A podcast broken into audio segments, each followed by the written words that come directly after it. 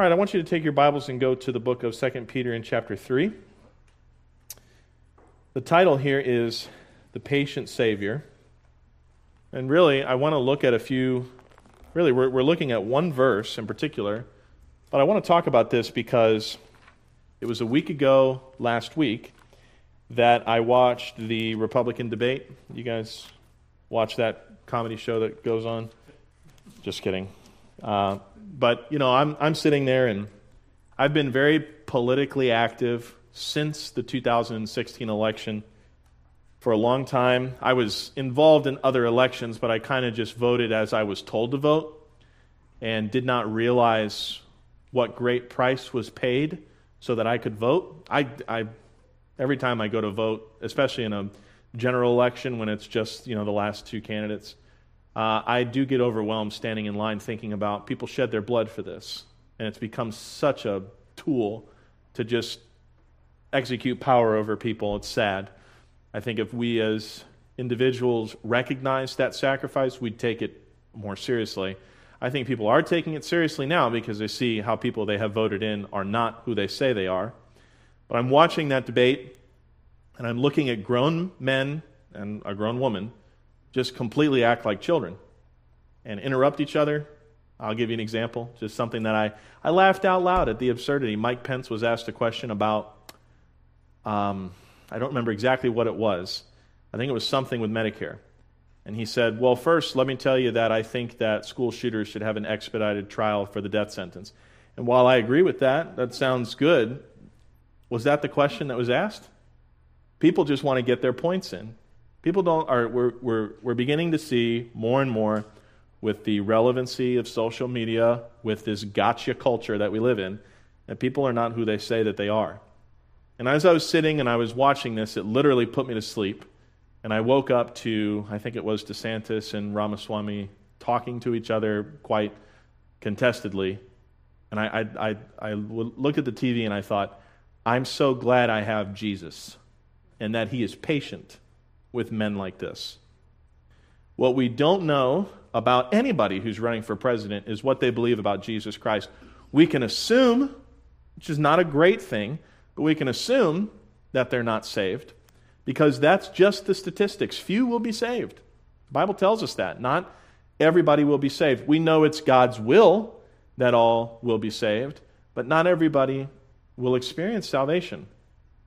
So I think it's very easy when we look at these men we look at these politicians that are trying to say to you and me, let me handle your need, that we recognize these people are number one, they're flawed.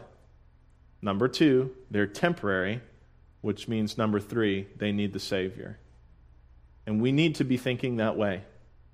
And as I'm watching this and I'm getting ready for bed, you know, I'm thinking about the talking points. And of course, you know, CNN gets on, Fox gets on, MSNBC gets on. Everybody wants to tell you how you need to take these things. And at the end of the day, I'm laying in bed, I'm reflecting on these things, and I'm thinking, I'm so glad we have a patient Savior because I'm not patient. And it's not, I don't say that to be humorous, I say that as a, as a truth. There is a limit for all of us. If we're honest men and women, there's a limit where the abuse of mankind, the difficulties in people, it reaches a point in us where we turn to sinful things. But that is not possible for Jesus. I don't think when we recognize the depth of our own failure, it magnifies his ability to love. The fact that he went to the cross alone for those men that beat him and pulled at him and ripped open his flesh, mocked him, the fact that he went moments later and became sin for them, there is no example like that in human history. There's a beautiful song, Man of Sorrows, What a Name. Hallelujah, what a Savior. And it's a very odd song when you sing it. It's a minor song. The chord does not resolve. As a matter of fact, if you go in the hymnal and look at the next song, it's a addition to make that song sound a little better. But I like that song because it's, it's haunting. It leaves you, you, you hanging, desiring for a completion of the chord. But it's to recognize how different of a man we're dealing with when it comes to Jesus. And in 2 Peter chapter 3, Peter is closing his address. And he's saying to the believers, you know, the day of the Lord is going to come. And in the last days, people are going to ha ha ha. They're going to mock. They're going to point. They're going to say, nothing's changed. We've heard this over and over again. I was teaching this in my class this morning. I said to the students, when John said in 1 John chapter 2 that you, sh- you, you know that the Antichrist will come in the last times, and this is the, land, the last times because there's little Antichrists running around. What does he mean by that? What does he mean by that? When you look at the scope of history, there is more time has gone by than what remains. Amen? We are close to the end. We are close to when the tribulation period is going to happen, the Lord's going to come back. That is closer than it was when Adam and Eve were on the scene. So we are in the last time. We don't know how long those times are going to last, but the very fact that there are people going around glorifying themselves, magnifying themselves, calling truths of God a lie, that is the spirit of the Antichrist. You see in Daniel chapter 11, verses 36 through 45, the description of the Antichrist, the one that stands out the most is he will magnify himself above anything that is called God. So, any doctrine or pastor or teacher or cult leader that elevates himself above God, he is a little antichrist. He's a little model of what the big antichrist will be. Peter's addressing similar things in the last days. Look what he says in verse 1. This second epistle, beloved, I now write unto you, in both which I stir up your pure minds by way of remembrance, that ye may be mindful of the words which were spoken before by the holy prophets and of the commandment of us, the apostles of the Lord and Savior. Knowing this first, that there shall come in the last days scoffers walking after their own lusts. I like how the scripture describes the intent of these people. They walk after their own desires. Many times we see the word lust, and maybe because of the way we were raised, we think that's only a sexual thing, but that's not what the word lust means. It's a desire. The spirit is described as desiring against the flesh. That's not a sexual thing, it's that it has a will in which it wants to execute. And these people are walking after their own desires. And what this means is they only want to fulfill self. Isn't that our world today? Go get yours, do what makes you happy. Marriages are falling apart because all of a sudden one partner says, I haven't been happy and I deserve this. If I had a penny for every time I heard that phrase, I'd have a lot of pennies.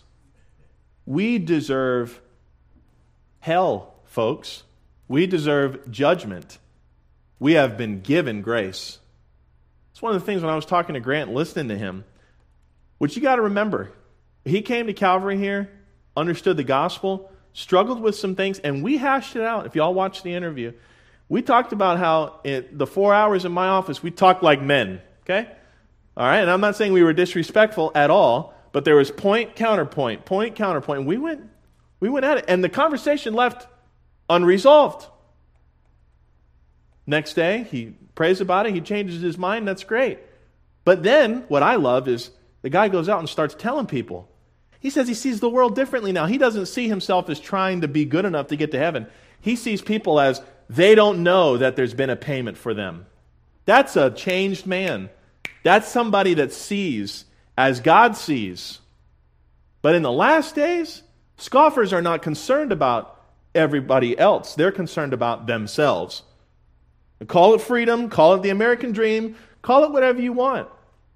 It's people being driven by themselves. And specifically, verse 4, we see what they say. And saying, Where is the promise of his coming? Where's he at? I don't see him. I don't hear him, I don't feel him, therefore he must not be real. Apply that to gravity, by the way. Don't see it, don't feel it, don't, don't hear it. So I can jump off this building, everything's fine. Like Dr. Arnold would say, everything's going well after that jump, but you have a very soon appointment with the ground. For since the fathers fell asleep, all things continue as they were from the beginning of creation, which is a lie. And that's exactly what he says in verse 5. For this they willingly are ignorant of, that by the word of God the heavens were of old, and the earth standing out of the water and in the water, whereby the world that then was, being overflowed with water, perished. How long did our friend Noah build that ark? And talk about a, uh, an event that had yet to be seen. Who got on the ark? Only his family. What Peter is saying here, what you're hearing from these scoffers, it ain't new. It's not a new thing. When they say, oh, everything has gone on as it was from creation, no, no. There's a massive destruction event the global flood. It's funny, scientists will find proof of, you know, shells that belong on the bottom of the ocean on the top of a mountain. No one can explain that as it should be, which makes sense if you have a worldwide flood, but everybody's like, you know, oh, this, this mountain came out of the ground. It, it grew up into this big thing. That's more faith than I have. But they wanted to do anything they can to write God off. Where is he? I don't see him. Everything has gone on as it has been from the beginning. No, it hasn't. Peter says that. But he says in verse 7 But the heavens and earth, which are now, by the same word, are kept in store. By the same word, that what was, I believe what he's referring back to is that same word in verse 2 mindful of the words which were spoken before the holy prophets by the commandment of us apostles of the Lord and Savior, that Jesus is coming back, that the world is going to be destroyed with fire. He says here in verse 10, by the same word are kept in store, reserved unto fire against the day of judgment and perdition of what? Ungodly men. So we know, here we are, if we're looking at a timeline, Peter's speaking from this perspective. He's like, look back they say this is what happened, but you know what really happened. And we look forward and we say, there will be ungodly men at the end. And this is being kept in store. This event is being kept in store that the word of God is fulfilled. You have all that. So now we're getting serious. When you think flood, I don't want you to think of a pool overflowing. What we need to recognize with the flood is people drowned violently to their death after they had heard for tens and tens of years.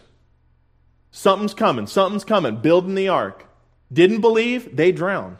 What a miserable way to go. Well, we know just in that same way of judgment, there will be judgment in the end. But what do the scoffers say? Where is he? I don't see him. Peter says in verse 1, I'm writing to stir up pure minds by way of remembrance. But look in verse 8. But beloved, I mean, I, I, I believe when he says beloved here, he's talking to believers. Be not ignorant of this one thing that one day is with the Lord as a thousand years, and a thousand years is one day. Now, many people use this as a measurement, and I think that's accurate. I think you can use this as a measurement, but contextually, what he's saying is the Lord's on his own time. In a couple of hours here, you know, however much time is left, uh, you know, four and a half hours will be the next day. The Lord's on his own time. Just because he hasn't returned yet doesn't mean he's not coming. This is why you need to understand Jesus. You need to understand the significance of him saying, in three days, this, this temple is going to rise again. He spoke of his body, and, and the people were like, 40 and six years it took to build this temple. It'll be destroyed and risen back in three days. They didn't get it. They didn't get it. But he came back from the dead just like he said he would. So if he said that correctly, then he is the way, the truth, and the life. Then he is the Son of God. Then salvation is only through him. Then at the ascension, when the angel said, In the way you saw him, the way he'll come back, we can know that's true, regardless of what the scoffers say. But look at verse 9. Verse 9 is a change.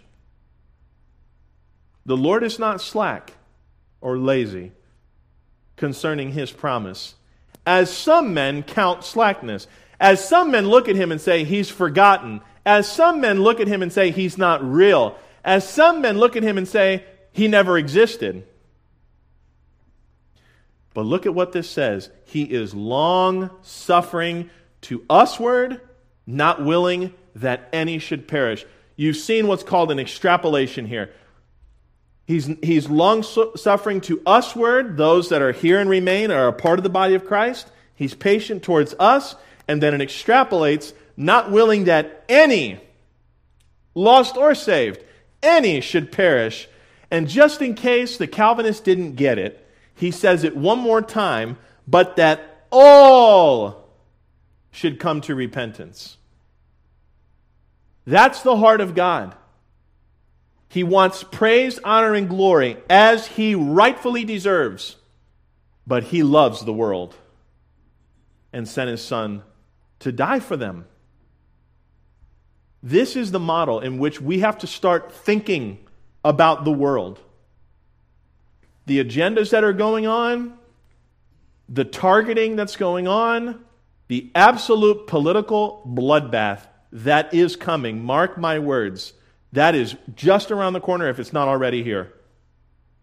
We need to start looking at people as God looks at them long suffering, not willing that any should perish. And you may say, How can I get that strength, Pastor? How can I love the people that hated me? You look at the life of Jesus. It's exactly what he did. He was patient above any, any patience that we would understand now. Here he is, he's about to go to the cross. They're at the Last Supper. And, you know, everyone's got the toothpick in their mouth, you know, cleaning up. Jesus knows what's about to happen. And the disciples are like, Can you tell us who's going to be the greatest in the kingdom? Just right over the head. Peter cuts off the ears of a soldier says, I'm not, I'm not going to let you take them. Little girl comes up to him, what, 30 minutes, an hour later? Were you with him? No. Now she brings a crowd. He's been with Jesus. No. Now he's talked at the campfire. I never knew the man, and he swore.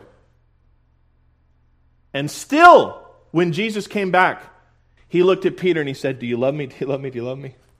He still gave him a shot. We don't understand that. The human nature doesn't know that love. The human nature can't love that way. We see winners and losers. We see enemies. God sees souls. And he went ahead and paid the price for all of them, paid it forward. We need to love like that. The world needs love like that. And they're, they're going to hate you, they're going to persecute you, they're going to revile you, but so be it. They did it to him. It should not be a surprise. Because at the end of the day, at that great white throne judgment, it will be so bad that our memories will have to be wiped. We will not remember the things before. We won't remember what was said in a debate a, a, week ago. We won't remember how much a person won in an election. None of that will matter. People are either going to heaven or they're going to hell. And we have the solution in these vessels. And shame on us if we hide it for our hatred for others. We need to see the patient Savior. But here's the reality of things. Verse 10 The day of the Lord will come as a thief in the night, in the which the heavens shall pass away with a great noise, the elements shall melt with fervent heat, the earth also and the works that are therein shall be burned up. That's coming. That should be our motivation. Do we hate people enough that we want them here? in that event? Are we so tied to our policies and procedures and our own self worth that we're not willing to sacrifice ourselves for the sake of reaching somebody? That is not going to be solved in the last 30 seconds of our meeting tonight. We got to go to the Lord. This is why when you see Jesus says in John 15, they're going to know you're my disciples by how you love one another. But it's not just everybody, you know, run to the church and take care of each other. We need to go out, reach people. But they hate us. Good. You know what the world sees right now? Revenge. Everybody gets their revenge. We don't have any vengeance as Christians. There's one group of believers that cry out for vengeance still in the tribulation. When will our blood be avenged? You know what the Lord says? Be patient. There are many more yet to die. He's going to solve all of that, He's going to balance it all. If you can trust Him for eternal life, you can trust Him that He will take care of that. You know what our job is? Reach people, love one another. I know it's a simple message. You know, we're not, we didn't bounce around on a lot of scripture tonight. But I saw this as a very important thing because when I was watching that, you can close your Bibles. When I was watching that little fiasco yesterday, I thought, here it comes. Here it comes. Speaker of the House gets ousted. Everybody's jumping up and down like, the, like, like it's like their football team won. You know, and it's like at the end of the day, there are greater issues. you know? I like that we're a polling place here. I like that we can put up tracks and all sorts of stuff. It's a great opportunity. But I want people to come here, you know, every Sunday, not once every four years. And I have a, I, I have a, I have a job to do. God is holding me accountable to bring people here. And if they can't be here, then I need to be the model of what love is when I'm out there. And that weighs on me because I know how I am. And you know how you are. I'm not going to say I know how you are because, you know, you don't want to be mean to your congregation. But we all know how we are. And this time of year, it gets stressful. It's like a shirt with an itchy collar, it's just always there, you know? Something here, something there. I saw on these uh, political websites, they've got the counter going. X amount of days until the election. And I'm like, I'm not. Take, take that down. You know, I don't want to see that right now. I see websites that have a question mark and they say, days until the Lord returns. That'd be nice. But that's not the focus. I pray this has been an encouragement to you, that it's been a reminder of how we need to look at people in our lives especially those that are lost. I think of Esmeralda, that friend of yours. Thank God you've shared the gospel with her. And I'm glad that you're praying for her. And for, for whenever we pray for lost people, that's a, that's a good thing. We shouldn't be uh, sheltered from them. They need the Lord. We were once lost. Somebody reached us. Amen. Aren't you thankful for that person? Aren't you thankful for that person? This hand is going to represent you and me. This block of sin is going to represent sin. I am very excited about this. I put this on top of my hand because the Bible says, For all of sin and come short of the glory of God. God loves us very much. This sin separates us from Him. We cannot get to heaven based on any good deeds. We fall short. That's why we're called sinners. That means to miss the mark. The wages of sin, the payment for this, is death, eternal separation forever in a place called hell. And there will be many day, there will be many people on that last day who will be separated from God forever. It'll be of their own decision, but we need to do everything we can to reach them. This right here cannot be paid by any form of good works. Going to church, reading your Bible, praying, giving money, being a good person. Those are all good things, but in the eyes of God, they're not a payment for sin. You can do all of those things and still end up going to hell. How? I'm a good person. Well, God says you're a sinner. Somebody has to die to pay for this sin. This hand represents the only begotten Son of God, Jesus Christ, fully God and fully man. What he did out of love for the Father and love for us is he went to that cross. For God so loved the world that he gave his only begotten Son, that whosoever believeth in him, he went to that cross and became sin for us. He cried out to God right before he gave up the ghost, It is finished, which means the payment for this is paid. It's gone, as far as the east is from the west. That whosoever believeth in him should not perish, but have everlasting life. The fact is that what Jesus Christ did on the cross is he paid for this sin that separates us from God. So now, when we put our trust in him, the righteousness of God has been put to our account. That's called justification. We've been sanctified. We are put apart, uh, uh, set aside for a purpose. And one day we'll be glorified and we think of loved ones who we've lost who are in heaven. Glorification is ready for them because Jesus paid for this, and they believed, and they received. And you can experience that same salvation right now. You put your trust in Him, that He paid for all your sin, and you receive the righteousness of God. Let's go to the Lord in prayer, shall we? Heads are bowed and eyes are closed if you're watching on the internet tonight. I'm praying for you, especially if you just understood the gospel. Would you trust in Jesus Christ? Would you put your faith in Him and in Him alone? His death, burial, and resurrection has paid for all of your sin. The moment that you believe, you receive the righteousness of God. For those of you who are already a part of the body of Christ, I pray that this message, while it may have been short, was a powerful reminder of our patient Savior. He's not willing that any should perish, but that all should come to that change of mind. When you talk to people about the gospel, you're doing the will of God. When you suffer for the sake of the gospel, you're doing His will. Please do not let that cold heart take over your entire focus. Be sensitive. Be willing to reach people. We do not have much time left. Heavenly Father, I pray this message rings true for us tonight. In Jesus' name we pray these things.